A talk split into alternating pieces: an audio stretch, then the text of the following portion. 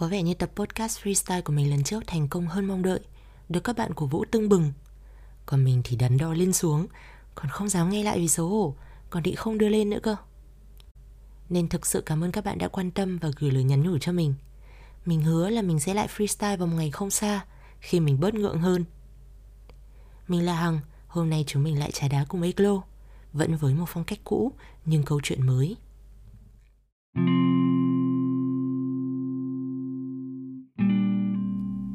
Ở đây có bạn nào thích phim siêu nhân xin hãy giơ tay ạ.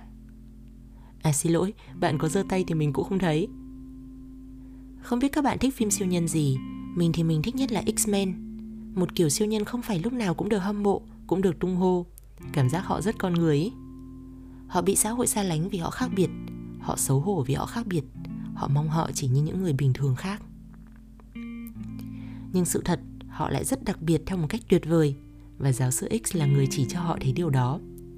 Chỉ khi họ chấp nhận sự khác biệt ấy, học cách kiểm soát và sử dụng nó, họ mới thật sự tự tin và tỏa sáng, không còn phải e sợ nữa. Nói chuyện này thì mình lại liên tưởng đến rất rất nhiều điều khác trong cuộc sống, nhưng mà thôi, để buổi sau tám đi. Các bạn có một siêu nhân nào đó trong lòng mình không? Một siêu nhân có thực, một siêu nhân đời thường ấy. Mình hỏi các bạn vì mình có đấy và đó chính là bố mình. Ngày xưa mình nghe trên radio hay các tản văn nói rằng bố mẹ là siêu nhân, mình thấy cứ xến xến. Nhưng mà có một ngày đẹp trời, mình tin điều đấy là thật. Bố mình siêu thật. Bố mình có sức mạnh phi thường có thể bảo vệ mình, bảo vệ cả gia đình. Câu chuyện bắt đầu vào năm lớp 10 hay lớp 11 gì đó, mình cũng không còn nhớ rõ lắm. Mùa hè năm ấy, mình muốn đi làm thêm để có thêm kinh nghiệm, có thêm tiền tiêu vặt cũng vừa giúp đỡ bố mẹ, vừa đỡ ngại khi phải xin bố mẹ khi đi chơi. Hôm đấy dừng đèn đỏ, có mấy người phát tờ rơi, kiểu là tuyển học sinh cấp 3, sinh viên đại học, đi làm thêm. Lương thế nọ thế kia, đọc cũng hấp dẫn lắm. Kiểu như món gì béo bở, dễ ăn, dễ kiếm. Mình hào hứng rủ cả đứa bạn, hai đứa dắt nhau lên văn phòng làm việc của người ta. Mình còn nhớ cái văn phòng trông cũng tạm bỡ lắm, kiểu còn chẳng có cửa sổ, có hai cái bàn, hai người ngồi, mỗi người tiếp một hoặc hai em học sinh cấp 3 đang muốn đăng ký xin việc. Cũng có nhiều người đang chờ, khung cảnh trông có vẻ náo nhiệt. Đến lượt bọn mình, bọn mình ngồi xuống ghế, bắt đầu nghe người ta giải thích rằng kiểu kiểu như người ta chỉ là trung gian thôi, kiểu kiểu như người ta có một số list những công việc hành chính hay lễ tân gì đó, kiểu kiểu như người ta sẽ đưa hồ sơ của mình cho các công ty và các công ty sẽ xem xét tuyển. Lại bảo bọn mình điền hồ sơ này và đóng tiền Vâng, nghe đến đoạn đóng tiền thì bọn mình cũng hơi đơ lại một chút, kiểu cũng hoài nghi. Nhưng tất nhiên, người ta quen quá mấy đứa con nít lơ ngơ tưởng kiếm tiền là dễ rồi. Người ta bảo, không sao đâu em, bọn anh sẽ gửi đi ba công ty. Trong trường hợp không có một công ty nào nhận, bọn anh sẽ trả lại tiền cho bọn em. Nhưng nếu mà được nhận, nhưng bọn em lại từ chối, thì tiền cọc này bọn anh sẽ giữ lại như phí dịch vụ. Mình cũng không nhớ hồi ấy bọn mình nộp bao nhiêu nữa. Cũng không phải là một số tiền lớn nếu như bây giờ nghĩ lại nhưng vào hơn 10 năm trước và với mấy đứa học sinh cấp 3 thì hẳn đó không phải là một số tiền nhỏ. Mình về xin tiền bố mẹ để nộp để được đi làm thêm. Hồi ấy chắc chắn bố mẹ mình cũng biết tổng mọi việc rồi nhưng vẫn đưa tiền cho mình, có lẽ để mình học được một bài học mới về cuộc sống. Mình nộp tiền và sau đó họ giới thiệu cho mình một công việc hành chính của một văn phòng du lịch. Và tất nhiên, hai văn phòng ở sát ngay cạnh nhau. Các bạn chắc đang nghĩ Trời ơi, bao nhiêu là điểm không lành thế này Tại sao vẫn chưa nhận ra? Nhưng mà đấy là mình đang kể lại sau khi đã biết đấy là đâu và đâu là đấy rồi. Chứ hồi ấy mình chỉ nghĩ Ôi mình thật là may mắn Đã có việc ngay rồi. Mà họ ở cạnh nhau thì dễ liên lạc với nhau cũng đúng thôi. Ngày đầu đi làm Mình ăn mặc chỉnh tề Áo sơ mi, quần âu. Bố mình đề nghị đưa mình đi làm.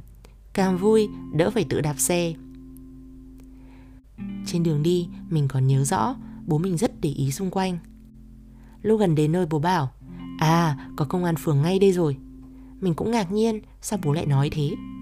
Bố chỉ bảo, biết không thừa con ạ. Đến văn phòng công ty du lịch kia, có một chị gái đang ngồi rất thoải mái rũa móng tay. Nhìn thấy mình thì chỉ ra góc phòng, em ngồi vào kia nhé. Nhưng nhìn thấy bố mình thì chị phải chỉnh đốn lại tư thế, lịch sự chào hỏi. Bố mình bắt đầu hỏi xem công ty này là công ty gì, các anh chị làm gì, làm việc với ai. Lúc đầu mình cũng hơi ngại Xong rồi thấy cách chị kia trả lời có vẻ ngập ngừng Mập mờ. Xong rồi chị còn nói với bố mình Chú yên tâm đi Chú cứ để cho em nó làm việc. Bọn cháu có uy tín chứ có phải gì đâu mà chú phải như thế. Nhưng rồi bố mình vẫn cố hỏi cho ra nhẽ. Wow, lúc đó mình thấy bố mình thật oai. Rồi mặt bố bắt đầu nóng lên Bố dắt tay mình sang văn phòng môi dưới việc làm bên cạnh. Vẫn như hôm trước, Các bạn học sinh đang xếp hàng dài thật dài Để được đăng ký đi làm thêm. Bố mình vào, Nói rất to, Có lẽ muốn để cho các bạn học sinh cùng hiểu được vấn đề. Bắt đầu hỏi về công ty môi giới ấy, Hỏi rất kỹ Và một lần nữa làm cho những người ấy vô cùng khó xử. Họ lại cố gắng xoa dịu bố mình. Chú bình tĩnh, Ở đây mọi người đang làm việc, Cháu mời chú qua bên này nói chuyện. Nhưng bố mình không chịu. Bố mình muốn họ giải thích rõ ràng Và tất nhiên, họ không thể. Bố mình bắt họ trả lại tiền cọc mà mình đã nộp hôm trước Cho mình. Cho mình nhé Không phải là cho bố mình. Họ đổi giọng, Nói chuyện lớn tiếng với bố mình. Và đến đây, Bố mình nói một điều là mình hiểu ra tất cả. Nếu anh chị không trả lại tiền cho em nó, Tôi sẽ mời công an đến nói chuyện rõ ràng với anh chị. Đây, công an phường ở ngay bên cạnh thôi.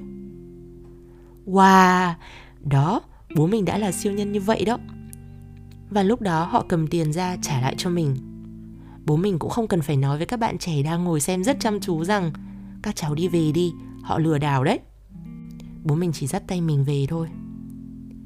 Nhưng mình biết tất cả những gì bố mình làm trước mặt mọi người là để mọi người hiểu. Trên đường về mình chỉ khóc. Mình khóc vì xấu hổ Mình khóc vì biết ơn Mình khóc vì yêu bố mẹ mình biết bao. Mình nói không ngớt con xin lỗi. Mình ngồi đằng sau xe Chỉ thấy tấm lưng bố rất to rất vững vàng. Cảm giác như cho dù con xe máy này có đưa mình đi tới bất cứ chân trời nào, Thì mình cũng được bố bảo vệ. Khác hẳn với lúc trước, Bố chỉ bảo mình với giọng nói nhẹ nhàng. Không sao đâu con Con không biết mà. Về đến nhà, Bố mẹ giải thích cho mình nghe, Phân tích cho mình hiểu Vì sao mọi thứ lại không phải dễ dàng như thế. Hơn 10 năm rồi, nhưng mình vẫn nhớ như in câu chuyện siêu nhân của mình đã cứu mình như thế nào. Siêu nhân không cần có áo choàng bay phấp phới nhưng mình vẫn bé nhỏ nấp đằng sau để được bảo vệ. Siêu nhân một mình chống lại ba người và siêu nhân nhẹ nhàng dạy mình tự bảo vệ bản thân. Hôm nay mình kể câu chuyện này vì dạo gần đây mình hay nghe đến một từ gratitude, biết ơn. Một từ rất quan trọng cho công việc coaching, nhất là khi bạn cảm thấy tinh thần đang xuống dốc bạn cảm thấy ghét bỏ mọi thứ bạn cảm thấy cuộc đời xám xịt thì lúc đó, nếu bạn nhớ đến việc biết ơn biết ơn từ những việc nhỏ nhất, thường nhật nhất trong cuộc sống, bạn sẽ cảm thấy tốt hơn rất nhiều. Và khi mình nghe thấy từ này, thì mình nghĩ đến bố mẹ mình. Mình nghĩ đến những siêu nhân siêu nhất trên thế giới này. Những người mà mình biết ơn nhất trên đời, yêu thương nhất trên đời. Và mình nghĩ đến câu chuyện này và vô vàn những câu chuyện khác mà gần 30 năm cuộc đời những siêu nhân này đã mang lại cho mình để mình được sống là mình ngày hôm nay. Đó là câu chuyện siêu nhân của mình. Đến lớp bạn kể cho mình nghe siêu nhân của cuộc đời bạn. Tất nhiên chúng mình không chỉ có một siêu nhân mà có vô vàn siêu nhân, cho dù đó là Ant-Man bé nhỏ hay là Hulk khổng lồ. Nhớ kể cho mình nghe nhé. Mình là Hằng, hôm nay xin đi khóc nhẹ sau khi trả đá cùng Eclo đây.